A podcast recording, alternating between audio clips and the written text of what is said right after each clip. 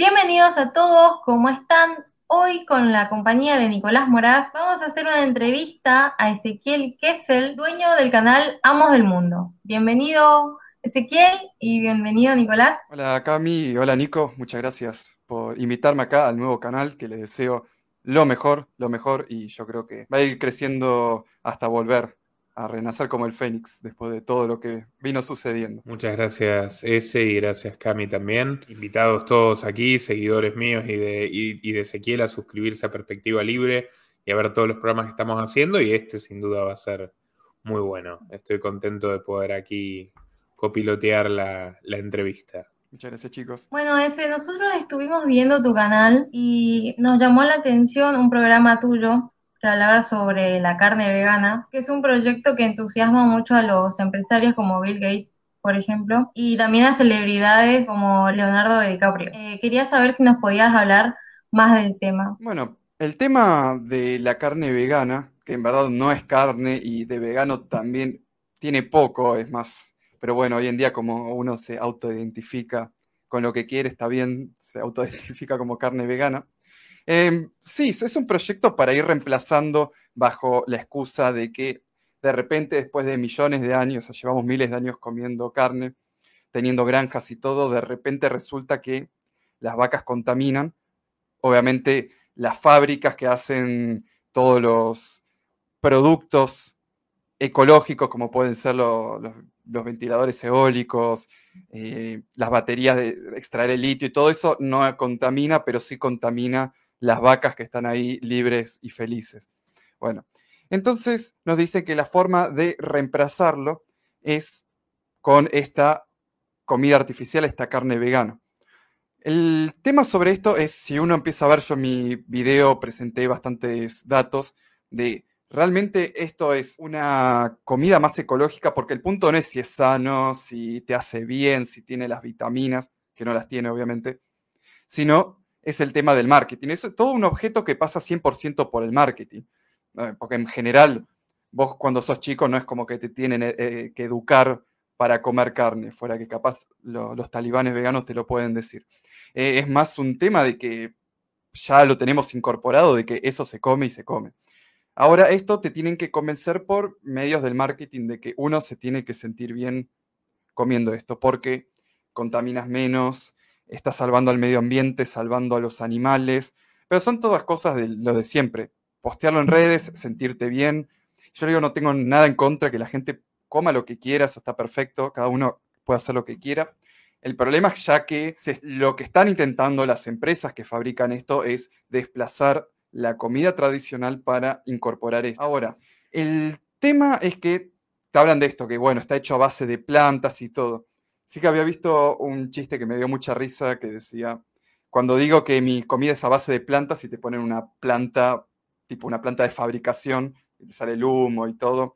Y claro, porque si te dicen esto genera menos emisiones, pero al mismo tiempo para poder producir esta comida es un tema de como si fuera una fábrica de ensamblaje, o sea, tiene que estar las 24 horas andando tenés que tener electricidad las 24 horas andando, necesitas combustible las 24 horas.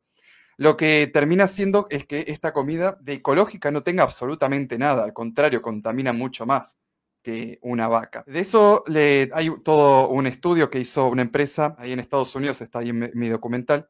Si esto después va editado, te lo paso para que lo pongas acá en pantalla, en donde hizo la comparación de eh, tema de la crianza de animales desde un método tradicional, desde las granjas, no como hacen los yanquis que los tienen tipo todos encerrados así, sino más como lo suele, estar en Argentina, que están, vas por la ruta y están todos libres así, comparado con la carne vegana y sí contamina mucho menos tener todos los a los animales sueltos. El tema con eso es que va a toda esta ciencia del sentimentalismo, porque lo mismo que con lo del cambio climático.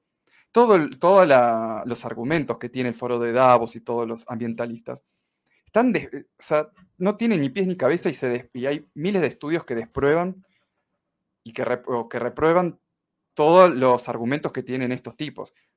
especialmente porque siempre van hasta esta cosa del CO2 cuando el CO2 es el 0,5% de la atmósfera, o sea, es, es, ridículo ya de por sí. Pero fuera de todo lo que podamos hablar es eso, es cómo hacemos que la gente consuma nuestro producto para estar contento, que tiene que ver con este, el capitalismo de partes interesadas que promueve el Foro Económico Mundial, que ellos lo llaman de que la gente sea parte de la producción. Y con eso no quieren decir de que te den trabajo. Eso está, está bueno, bueno, me dan trabajo, listo. Pero no tiene que ver con eso. Tiene que ver con que vos pidas que las, las, empresas lo van a hacer iguales, pero vos lo pidas y le pidas a los gobiernos, por favor. Justo ayer hablábamos con Rubén Luengas de que habían puesto, Greenpeace había puesto todo como un, ¿cómo se dice? Una proyección en el edificio ahí de, en la Ciudad de México con la cara de Brad diciendo, por favor, firme el Tratado Internacional de los Océanos. Pero eso, ¿qué tiene que ver? Justamente que la gente salga a pedirle a Ebrard, por favor, necesitamos el Tratado de los Océanos. O sea, que la gente se vuelva militantes de estos productos. En este caso pasa también con lo vegano que viene en, viene en todo el paquete del cambio climático. Eso lo vemos con Greta, lo vemos en general con todas estas asociaciones eh, ecológicas. Por eso, el punto al final no, no pasa tanto por es saludable es, o no es saludable, sino qué tanto lo podemos vender. Igual había una foto de, también del principio de 2020, marzo, de que en Estados Unidos entraban a los supermercados a llevarse todo. Y había, está bien, era una foto, me puedo decir, capaz que solo pasó ahí. Sea como sea, me, me, me, pareció gracioso que el único lugar donde quedaba comida era el pasillo de la carne vegana. El único. Pero una cosita antes, pero que hacen lobby o lo hace, por ejemplo, acá en Argentina Amazon no pudo entrar con el tema de, de su página de compra y venta. Pero sí pudo entrar por la comida, porque vos vas a cualquier, cualquier bar a la noche, va de día también, pero normalmente uno va de noche, y antes tenían siempre la opción vegetariana de hamburguesa de garbanzo, esas cosas. Ahora tienen específicamente las hamburguesas Notco. La Notco es una empresa chilena pagada por Jeff Bezos, o propiedad de Amazon. Entonces, no entraron por el, por medio de su página, pero entraron del lado de la comida. Y también de la televisión, porque la verdad que las películas argentinas ahora todo vienen abajo, dice Amazon Prime. Entonces también es una forma de entrar dentro, como dice Klaus Schwab, we penetrate the cabinets, o sea, entrar y penetrar en los países también por medio del alimento. Si por uno de, por tu negocio principal no pudiste entrar, puedes entrar por el otro. Además, las agendas alimentaria y por ejemplo, ya sabemos de qué, es la palabra que empieza con FAR, vienen eh, de la mano. En la Argentina, por ejemplo, en 2020, primero desembarca por obvias razones cierto rubro y luego eh, vienen los convenios, por ejemplo, con la Fundación Bill y Melinda Gates eh, para el proyecto AGRA, con el Ministerio de Agricultura y con la tecnificación de, de, la producción de alimentos de acuerdo a los parámetros de Gates, que ya ha hecho un desastre en África junto con los Rockefeller en esta materia. Una cosa muy interesante que, vos nos acabas de señalar es que ahora las, hay elecciones de vida o tendencias o gustos personales que podrían convivir en perfecta armonía, pero que se convierten en ideologías políticas y pasan a ser una razón de lucha para imponérselo a los demás. Lo vemos con, las minorías eh, sexuales, por ejemplo, pero también ahora con esto del veganismo. Y lo que te quería preguntar es, ya que mencionaste a Greta, y me acuerdo de, de la primera entrevista que yo te hice allá por 2020, también en Los Liberales, por más nos conocemos hace bastante más, el tema de cómo fueron cambiando eh, de mascotas, ¿no? O sea, antes de Greta hubo varias Gretas a medida que también iban cambiando los términos, ¿no? Antes era calentamiento global, eh, cuando se dieron cuenta de que, de que los osos polares se multiplicaban, que es uno de los factores que, desacreditó Al Gore, eh, ya pasó a ser cambio climático, etcétera. Bueno, ¿nos puedes contar un poco de esta historia que es muy, muy entretenida? Por supuesto. Ahí lo que contabas de Agra, si a alguno le interesa, es el documental Cómo Bill Gates conquistó Argentina, que está en Odyssey, porque YouTube se le ocurrió borrármelo, así que lo pueden encontrar en Odyssey. Pero sí, algo que es muy, muy importante es tener en cuenta, como siempre, mirar las noticias y cómo las noticias te presentan estas cosas, ya que hablaste de cómo fueron cambiando, cómo te lo vendían. Que ellos siempre lo, lo hablan como diciendo, se ha registrado el calor más grande en Argentina, en la historia de Argentina o de los últimos años, te dice, calor más grande, la ola de calor más, más calurosa de los últimos 150 años. Pero eso es lo que tienen, que cuando analizas eso, el tema de las temperaturas o del frío, de que es el más, el más grande registrado, lo que sea, es como mirar las acciones o mirar los precios de cripto. Que lo que hacen los medios cuando analizan eso es que te ponen este, este gráfico. Y te dice, sí, claro, si vos mirás este gráfico, sí, sí, la verdad que está haciendo un calor impresionante. Ahora, si este gráfico lo abrís así, te das cuenta de que en verdad no cambió nada. El calor que hace ahora, hace 150 años también lo hizo, y lo hizo hace 500 años y hace 100.000 años hizo este calor también. Y a veces hizo menos por e, épocas glaciares, a veces hizo más. El ejemplo que pongo siempre es que hubo una época en donde los nórdicos eh, estaban, vestían de pantalón corto porque hacía tanto calor en Escandinavia, esto, esto fue hace 800, no sé más, hace mil años, sí, más o menos. Sí, eh, eh, vos pensás que en la época previa al Renacimiento, que es una época de prosperidad y de esplendor artístico y científico y de literalmente del reverdecer de la humanidad, en, el siglo previo la temperatura era 3 grados más alta que ahora. Y lejos de ocurrir algún tipo de catástrofe, eso era muy bueno para la agricultura y permitió salir, entre otras cosas, de las hambrunas masivas. Claro, por eso, eh, o sea, es muy fácil de contradecir toda la narrativa actual sobre esto.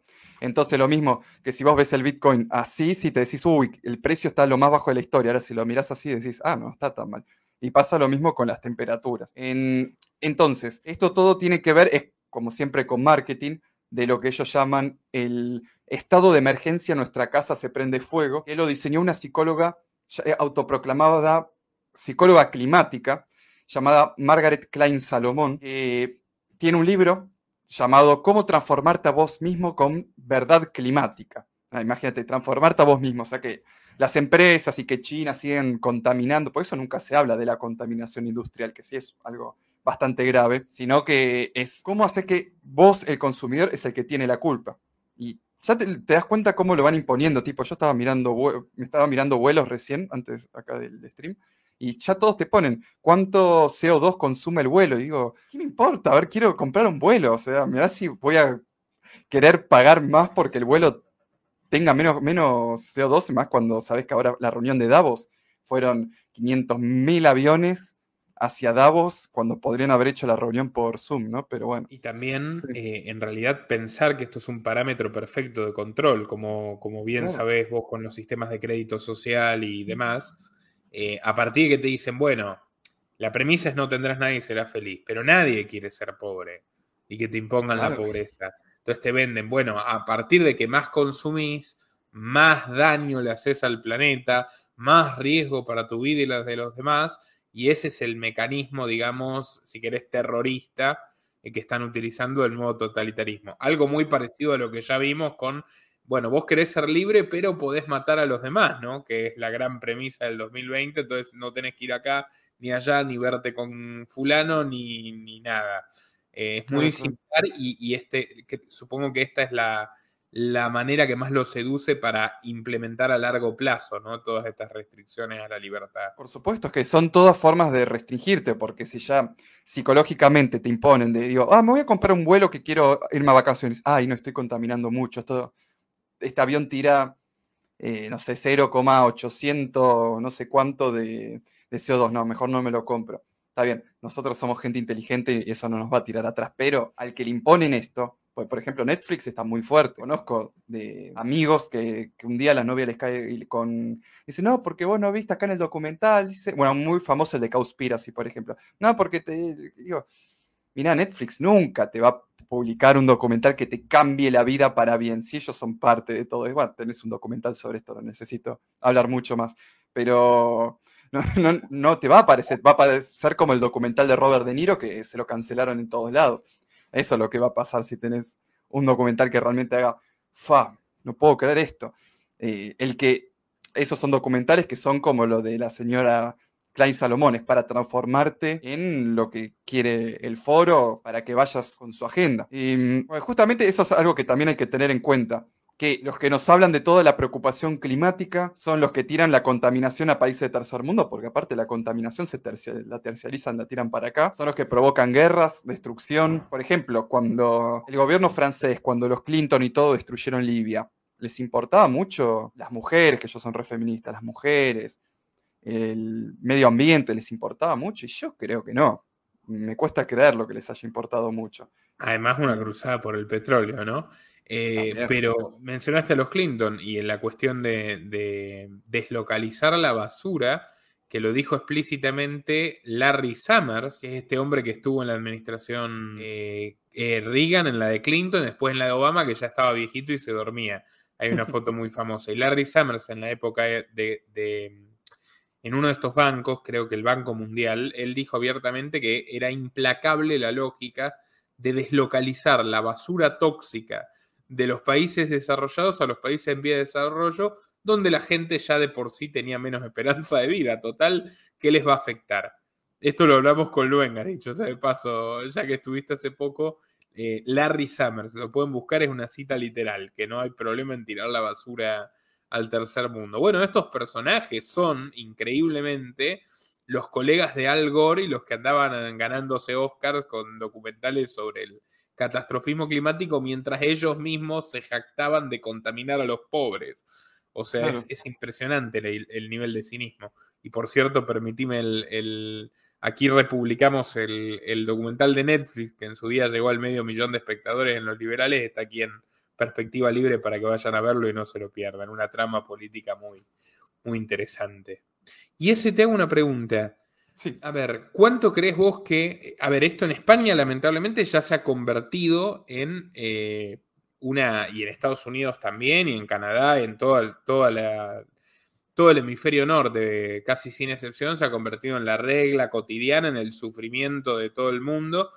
Ya las facturas de la luz de España, que había 40% de pobreza energética hace dos años, o sea, gente que usaba menos energía de la que necesitaba porque no podía pagarla, ya está llegando a niveles demenciales, donde hay muchas personas que no se pueden bañar todos los días por el precio de la electricidad. Em, ¿Cuánto crees que falta para que se em-, empiecen a apretar las clavijas en países como México, Argentina y Colombia? Bueno, creo que Petro tiene un discurso muy, muy fuerte con esto. ¿Cuánto crees que falta para que lo empiece a sufrir el latinoamericano como lo sufre el estadounidense o el español? Y no creo que mucho, porque la verdad que el gobierno de Alberto Fernández, por lo menos hablando desde Argentina, eh, está muy metido en esto, eh, dando concesiones a empresas como la de Bill Gates, la Breakthrough Energy Ventures, para empezar a cambiar la matriz. Que todo esto, aparte, viene del proyecto de Bretaña Global, y de lo que se ha hablado de, las reuniones de las COP, las reuniones climáticas anuales, de cómo hacemos que los países en desarrollo, que en verdad es un eufemismo para decir países pobres, para que cambien toda su matriz a una matriz renovable, que sabemos que tampoco es renovable. ¿Y cuál es el punto entonces? Yo lo, hice el análisis en su momento y lo he repetido varias veces, de que el chiste es, vos, ¿cómo haces para reestructurar todo tu país a la nueva matriz energética? Porque eh, plata no tenés, sos un país pobre, un país en desarrollo. Le tenés que pedir un préstamo, le tenés que pedir un préstamo al FMI, al BID o a la corona británica, y ellos te van a dar el préstamo para que vos puedas reconstruir toda tu matriz energética. El problema es que esa matriz energética no te va a dar ningún beneficio ni ninguna devolución de dinero y no sirve para absolutamente nada. Sí sirve para que para das más trabajo porque hay gente que lo va a tener que fabricar, ok, sí, pero fuera de eso no te sirve para absolutamente nada, no creas, no creas ninguna fuente de trabajo que sea sustentable con el tiempo. Es una cosa que tiras ahí. A ver, en España, no me acuerdo ahora el número, pero un porcentaje altísimo de, los ventiladores eólicos, esos que están todos apagados, están ahí y están apagados. Em, entonces, por eso Alberto en su momento propuso cambio, eh, cambio de deuda por acción climática, que tiene que ver con eso. Bueno, yo te cambio la matriz y vos me condonas parte de la deuda. Pero, ¿hasta qué punto te pueden condonar la deuda para hacer toda esta reconstrucción? En un momento, sí o sí, la deuda la vas a tener que pagar con territorio, porque otra, otra cosa, eh, porque dinero el gobierno argentino no tiene. Así que sí o sí, la va a tener que sacar de ahí. Hiciste un programa también, eh, me acuerdo, sobre eh, el intento de colonizar Amazonas en Brasil a partir de eh, el discurso ecologista, ¿no? Que fue, creo que, el centro de la disputa entre Macron y Bolsonaro, pero va mucho más allá de eso. Sí, sí, claro, el tema del plan para Amazonia. Está bien, el, el título del plan para Amazonia tenía que ver más con otro plan, pero yo lo terminé poniendo como un apodo porque de todas formas lleva lo mismo, que es de que el Amazonas se convierta en una nación aparte manejada por la ONU. Y cada vez lo vemos más, eso yo lo hablé en 2019 y cada vez lo veo más, y con, con Petro, con Lula, que lo primero que hizo Lula apenas dijo, bueno, me voy a postular, fue a hablar con Macron, cuando todavía, creo que ni siquiera era candidato, solamente dijo, me voy a postular y fue a hablar con Macron. Y Petro, ya lo ves, que está ahí hablando en, en la ONU con Al Gore, eso es lo peor, ¿quién tenía al lado? Tenía Al Gore y lo ves ahí los dos dándose la mano, ramigables, con botas de cuero, por cierto. Y... Claro, Petro, acordate que él estuvo eh, refugiado en tiempos de Uribe en los Estados Unidos con Ted Kennedy, que es el, inventor de Obama, eh, y se sacó la foto en el Salón Kennedy de la Fundación Rockefeller con Ted. Eh, así que sí, tiene, tiene también su, su, vínculo con los demócratas, Petro. Y por eso no nos sorprende para nada verlo en dónde está ahora. Y que termina en eso, en cómo hacemos todas esas concesiones para el cuidado del Amazonas, lo mismo que Lula.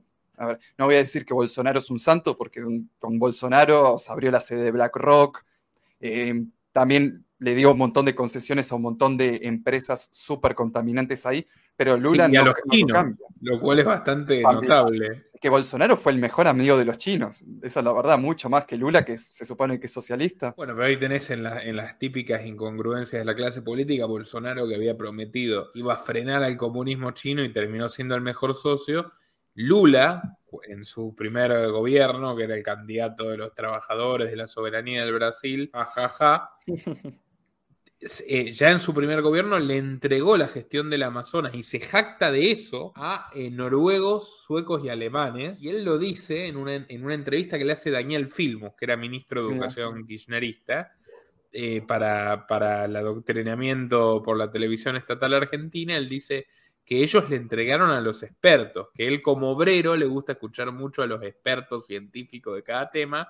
Tiene como 20 años la entrevista ya casi, o ponerle 16 años, 17 fácil, eh, y él se jacta de eso. Y, ahí tenés, es un pionero de la tecnocracia. se felicita a sí mismo de entregarle el Amazonas a los, a los técnicos extranjeros de la ONG. Y eso continúa completamente, solo que ahora te dice, bueno, que la ONU sea el, el, que maneja todo este territorio. Lo mismo que hablábamos ayer con Guadalupe Correa, con con eh, Rubén Luengas el tema de este tratado de los océanos. Te dice, bueno, son para aguas, eh, aguas internacionales que sean protegidas, claro, pero protegidas por quién? Eso es lo que nadie te dice. Protegidas por quién? Claro, protegidas por la ONU y las empresas amigas de la ONU.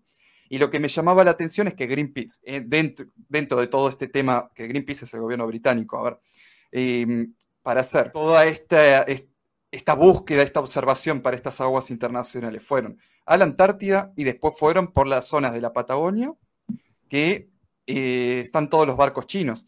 Entonces digo, ¿cómo puede ser que nos acusen a nosotros de pesca, pero los barcos chinos nadie, viste que tema climático cuando es China es así, es como nadie mira nada, nadie Es el país más contaminante del mundo, además. Es el país más contaminante, medio peleado con la India, pero sí, son súper que la India yo creo que si sigue creciendo como parece que va a seguir creciendo, va a terminar superando a China, pero claro, por algo ellos dos en la COP27 dijeron, nosotros que hicieron esa famosa carta que hicieron con Rusia. No, nosotros apoyamos todo el plan de cero CO2, pero para 2060. Y después lo vemos. Que no sé si te acordás que el jefe de la COP27 se puso a llorar por, que en medio de la conferencia dijo, por, perdón que no pude cumplir con los objetivos y así. El jefe de la cumbre de, de la COP de la ONU. Sí. Sí, sí, se había puesto a, llorar, o sea, más, más, actor que Greta, pero bueno, el tipo pidió disculpas porque no se esperaba que China, la India y Rusia les iban, iban a hacer eso. Recordemos que, vos lo contaste, ¿no? Antes mm. que nadie, que, Greta es hija de, artistas. Claro. La madre es actora, ¿no? Y el padre algo parecido. Claro, claro. teatro itinerante. Es que no sorprende tampoco que, o sea, de dónde sale Greta, porque ya es, es, un objeto, es un objeto, una creación de las ONG, de las ONG climáticas, en su caso la llamada la Fridays for Future, la de Viernes por el Futuro, que a su vez es una subsidiaria de o la otra ONG llamada We Don't Have Time, de el sueco Inmar Renskog, que es alumno de Al Gore. Y la empresa We Don't Have Time, a su vez, es una subsidiaria de la Generation Investment Management de Al Gore. Entonces, es todo viene. Yo cuando hacía todas las investigaciones, que tengo un montón de videos de Greta, está, hay una playlist entera. Es impresionante porque caías de uno, ibas, ibas, ibas, y de este salían la cantidad de, ONGs climáticas que, todas salen del núcleo, que es la, ONG de Al Gore. Esa es la base, la base de, todas las ONG climáticas. Y salen 500 mil millones y no terminas más, te juro, si te pones a averiguar, no terminas más. ¿Y cómo puede haber tantas? Es increíble, increíble. Pero una que decían. Nuestro común amigo Ricardo Iorio me dijo alguna vez: Pobre criatura, le dan hormonas para no crecer.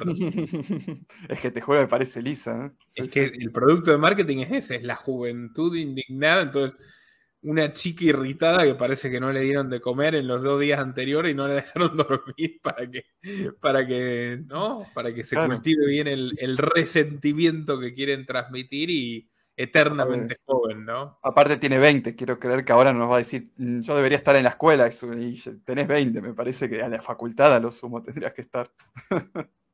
Pero es justo que hablaba, acá tenía un recordatorio, el tema de, que sí, que lo, que se llama la empresa madre había mencionado la Generation Investment Management, esa es el fondo de inversiones de Algor. La empresa madre es la Climate Reality Project, el proyecto de realidad climática, de realidad tiene poco. Es casi como una empresa de marketing multinivel, en verdad, por todas las divisiones que tiene. Pero la plataforma, la de We Don't Have Time, la de Imar Renshok, eh, que se supone que es la red de lucha contra el cambio climático más grande del mundo, usó el nombre de Greta para ganar 20 millones de coronas suecas en donaciones y los mismos padres de Greta dijeron que no estaban enterados que iban a usar el nombre de su hija para ganar plata. Esto lo hablo cuando apenas surgía, apenas surgía Greta, o sea, ya desde el principio la tenían, acá tenés a la pobre nenita, dame plata, o sea, todo tiene que ver con dame plata. Por eso, esto lo hablaba mucho Ocasio Cortés en 2019-2020, y después muchos otros políticos lo han hablado, el tema, y ahora se volvió a hablar en el foro de Davos, el tema de movilizar el hacer una movilización estilo Segunda Guerra Mundial para desbloquear 3 trillones de dólares que están ahí en, que los tiene el FMI con, los derechos especiales de giro y todo, y que todo pase sí o sí a ser usado para la nueva infraestructura climática. Entonces, como era la Segunda Guerra Mundial, donde todas las empresas pasaban a ser empresas para la industria de la guerra, para, eh, para darle todo lo necesario a Estados Unidos para la guerra, y pasa exactamente lo mismo, que todas las empresas tengan que, tengan que ser empresas climáticas. Y de ahí sale BlackRock a imponerte, y también Vanguard y State Street, a imponerte su estándar ESG, el estándar, famoso estándar progre, en donde todas las empresas tienen que tener su división climática, su división de género y todas estas para mostrarte son empresas que luchan por el pueblo y sabemos que empresa más malvada que BlackRock no debe haber en, salvo por la Fundación Rockefeller, no sé si hay algo más malvado que eso y, que se dedican a tirar por la borda lo más beneficioso del capitalismo, que es la competencia, centralizándose en una ideología única que los convierte en un régimen comunista global mucho más eficiente, pero al fin y al cabo con, la misma tiranía roja, ¿no? Ese, y, un tema, mira, acá estaba buscando como loco mientras, al principio, mientras vos hablabas, una nota que cada vez cuesta más encontrarla y que esto es parte del pacto de Google con los tecnócratas. ¿Te acordás de esa? Yo publiqué un video de eso.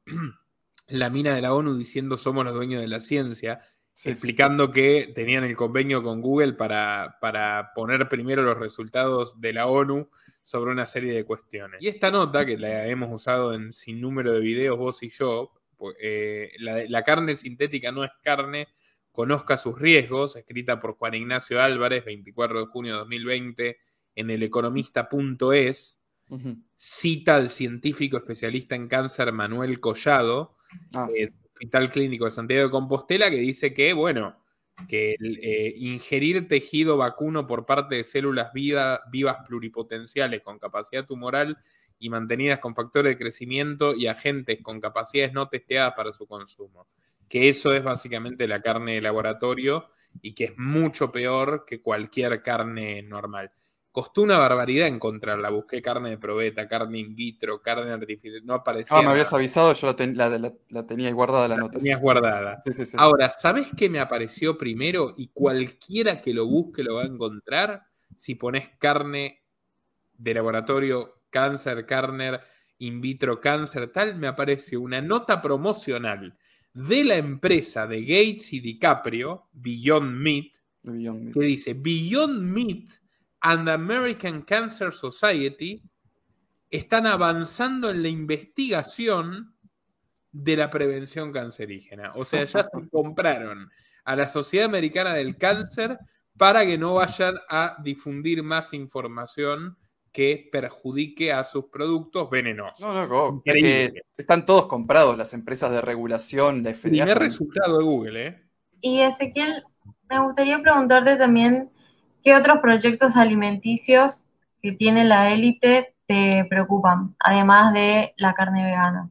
En verdad te diría que a mí no me preocupa ninguno, lo que me preocupa es que la imposición. O sea, si quieren hacer esto, y bueno, está bien, el que quiera comerlo, que lo coma, pero el problema es que ya te empiezan a poner toda, este, toda esta imposición de cuidado vos, cuidado, la carne es mala, todo lo que comes es malo, acá tenemos la alternativa que es realmente buena. Por eso me da mucha sospecha, viste, esto que pasó ahí, lo de Verazate, lo de los tipos que fallecieron por comer, es, comer achuras, viste. No, no digo que, o sea, entiendo que haya pasado, pero me parece que también que lo estén mostrando por todos lados también tiene que ver con esta agenda para decirte, bueno, comer carne es mala. Lo que tiene ahora el foro de Davos es la promoción esta de la comida de bichos, que está todo el tiempo. Me habían pasado en un stream que lo mostré, del canal de YouTube del BBVA, del banco, eh, del banco de, este que es de España, el BBVA, donde tenías tres tipos que se ve que son chef de algún programa español o no sé qué, en donde comían, donde te mostraban cómo hacer comida con harina de grillos. Me pareció harina de grillos y otros grillos que estaban ahí, viste, como comida como comida. Eh, y te decía, cada vez más gente, el título creo que decía algo así, cada vez más gente quiere comer eh, comida para bichos, comida de bichos y todo, era una cosa espantosa.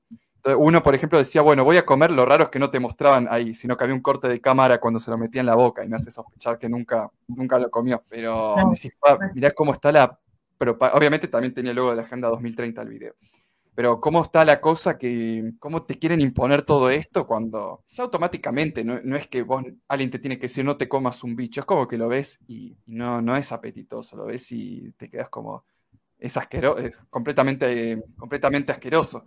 Eh, pero te lo intentan poner con todos estos condimentos, como diciendo, bueno, esto puede ser sano o no, pero también quiero aclarar que en el foro de Davos no sirven comida de bicho, no sirven la Notco, sino que sirvieron salmón, salmón y risotto sirvieron en esta reunión del foro. Que también la nota de político estaba muy buena que aclaraba.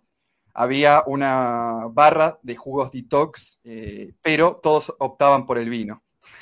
sí, dale, por favor. Y lo servían las prostitutas que llevaron en masa al foro de Davos para, para prestar en, los servicios. En avión, ahí el CO2 no, no importaba. Claro, coincido contigo en que el problema no es la imposición, porque justamente el otro día estaba leyendo un artículo que promocionaba esto y te decía que bueno, que varias culturas eh, tenían esta costumbre de alimentarse con bichos. El problema es que ya lo quieren esparcir por todo el mundo y casi en un acto totalitario. Claro, que aparte, imagínate, hablando de, de, medio ambiente y todo, la, cómo tiene que funcionar una fábrica que está haciendo eso, porque aparte un bicho es esto. ¿Cómo haces, cómo haces para, para hacerte un bife? Harina, sí. De este tamaño con bichos. O sea, necesitas cuántos bichos. Salvo que te agarres, no sé, una cuca del Congo que tenga este tamaño, pero si no, necesitas, no, sé, 500 mil bichos para hacerte un bife. Eh, no, es, me cuesta mucho creer que haya una manera ecológica para poder crear eso, porque necesitas cuántas máquinas, cuántos químicos. ¿Sabes que había visto un video gracioso de un canal super under? En donde hacía una reacción de un video de una señora que, que tenía un canal vegano, no sé qué, cómo hacer salchichas veganas para tus hijos. Pero era una cosa impresionante porque lo hacía con una zanahoria y le ponía tantas cosas, tantas cosas, muchas que eran cosas químicas, saborizantes y todo para poder crear eso. Y decís, está bien, las salchichas tampoco realmente son muy sanas, pero no es más fácil, si vas a comer algo no sano, no es más fácil agarrar una salchicha y listo, porque era tantas cosas para hacer que esa zanahoria se convirtiera en una salchicha que yo me, quedé como, Dios mío, yo no comería eso, pero ni en medio del apocalipsis zombie, es como demasiados químicos tiene eso como para hacer... Para por otro lado, además, o sea, los problemas de los embutidos tienen que ver con que se usa la peor carne y una cantidad enfermiza de, conservantes y salinizantes y saborizantes, etcétera. Colorantes también. Ahora, si vos haces salchichas caseras, lo cual es posible y no es tan difícil, pero para nada, o sea, vos mismo podés procesar buenos cortes de carne para hacer de cerdo, para hacer, por ejemplo, unas buenas salchichas, chorizo casero. Es mucho, pero mucho menos dañino. O sea, por ejemplo, desaparece el factor. En fin, no, no, no me quiero meter en esto porque ya sabemos que YouTube es muy, muy, muy jodido para estos temas. Pero desaparece los principales problemas para la salud y factores de riesgo en los embutidos, ¿no? Cárnicos. Entonces, si te vas a tomar también el trabajo de hacer la salchicha con zanahoria, puedes hacer una salchicha casera mucho mejor que la salchicha vegana y que la del supermercado. Bueno, pero el punto era que sus hijos fueran buenos veganos y convencerlos, y ese es el tema del engaño, puedes convencerlos y engañarlos de que se hagan veganos haciendo con una zanahoria. Entonces, por eso seguimos. Ese pibe prueba un pedazo de, asado, eh, viste, un pedacito de cerdo a la barbacoa a los 16 años y se hace caníbal. A partir de ese momento empieza a saltar, viste, sobre la gente. ¡Ah! Viste, y, sí. Y bueno, pero por eso te tienen que hacer que te sientas mal con todos estos documentales, esta propaganda. A ver, pero lo vuelvo, a ver, para mí la gente puede comer lo que quiera, yo no tengo problema con la gente sea vegana, que coma solo arroz, que coma lo que quiera, a mí la verdad no me molesta lo que la gente come. Pero se está haciendo como una cosa de imposición por medio de otras personas, porque no es que Netflix te lo impone pero sabe que va a haber alguien que va a ver los documentales y ese alguien va a empezar a molestar al otro y va, va a crear una presión, como pasó en, 2000, en 2002-0 con todo lo que ya saben que pasó. O sea, fue una cosa de, que ya la sociedad te lo iban poniendo. Por eso nosotros somos gente fuerte y no nos dejamos eh, avasallar, pero cómo te lo iban imponiendo, yo conozco mucha gente que terminó cediendo porque ya era era la madre, el padre, el tío, el hermano, el abuelo, eh, el amigo del amigo, el peluquero, todo, y, que se volvieron locos y era bueno, ya dámela, no quiero escuchar más a nadie. El mismo patrón que en tantas otras cosas, ¿no? Claro. Claro, claro, por eso. Bueno, y, bueno una última pregunta es, ¿qué, ¿qué, nuevos proyectos tenés en ciernes de videos, de temas que vas a tratar? Y, y, bueno, si querés contarle a la gente cualquier otra cuestión relativa a tu canal. Y posiblemente como voy a, seguir, voy a seguir tu ejemplo y posiblemente haga otro canal, haga una mudanza, igual ya lo mencioné ayer en lo de Luengas, lo, mencioné también. Eh, no tengo fecha, pero seguramente para el mes que viene, abril, por ahí, ya tendría que ir eh, mudando el canal. También estoy viendo para hacer la página, así para por lo menos para postear noticias, que también sirva porque si YouTube siempre hay problemas que la gente entre directo en la página y ahí va a estar. Que ahí estén los videos, que estén los streams y todo. Eh, estoy en Twitch con streams los lunes, los jueves, los lunes y los jueves siempre, y los viernes es eh, más charlando con el público, suele ser más popurrí. Y para próximos videos del canal eh, viene el documental sobre Instagram, acá el de las B, pero igual ese, es un, va a ser un documental para los, para los Patreon, por razones obvias. Después, ¿qué más? Que estaba preparando. Ay, me mataste. Tengo que, tengo que ver acá el, ¿cómo se llama? Todo mi PDF con todas las cosas que tenía que hacer. ah, bueno, también próximamente también quería hablar de Monsanto, ya que hablamos de todo. Y bueno, y después ir hablando también de otras empresas. Quiero hacer el, documental de Tinder, el, también de WeChat, y también uno de Google. O sea, tengo bastantes cositas que, voy a ir haciendo. Ahora, un poco lo frené porque por lo mal que viene YouTube, entonces como que lo frené, pero que están en desarrollo están. Buenas razones para, seguir a Amos del Mundo. Sí, no, yo no, no, no, me puedo rendir porque sería darles la, victoria a estos tipos si no les pienso dar la victoria. Y es muy importante que la gente ayude. Eh, nosotros al final prestamos un servicio informativo, periodístico, que es para ellos. O sea, la plataforma es intermediaria. Estamos en una cárcel y en gran medida es imposible irse de acá porque la gente no se va. Y fíjate qué difícil que es, que lo veníamos hablando detrás de cámara, que es, eh, a ver, yo tengo 600.000 suscriptores en los liberales, más de 600.000. Acá vinieron solo 40 y yo llevo dos meses diciéndole que vengan, que vengan, que vengan. Y es gratis, no te cuesta más que un clic. O sea, si no tenemos ese compromiso de las personas para ayudarnos, para difundirlo, para pasarse de Amos del Mundo al nuevo canal que hagas, por ejemplo, de los liberales aquí a Perspectiva Libre, y bueno, eh, es muy difícil. Y lo mismo los Patreons, para los cuales uno les da recompensas, les da contenido exclusivo. Yo les estoy dando, por ejemplo, a los que aportan a partir de 5 dólares mensuales todo mi contenido anterior que tuve que, retirar de YouTube de 2020, 21, 22. Bueno, el que no, no, no te valora mínimamente, o sea, el que puede poner y no pone una pequeña suma económica para retribuir tu trabajo o ni siquiera gratis se suscribe a un nuevo canal que creas, y bueno, después no se puede quejar cuando no estés, porque en parte también es su responsabilidad. Claro. Sí, sí, sí, o sea, está, está, en ellos, en quienes nos miran sostener esto. Y si no nos quieren mirar, no hay ningún problema, nadie los obliga. Nosotros no somos la carne vegana.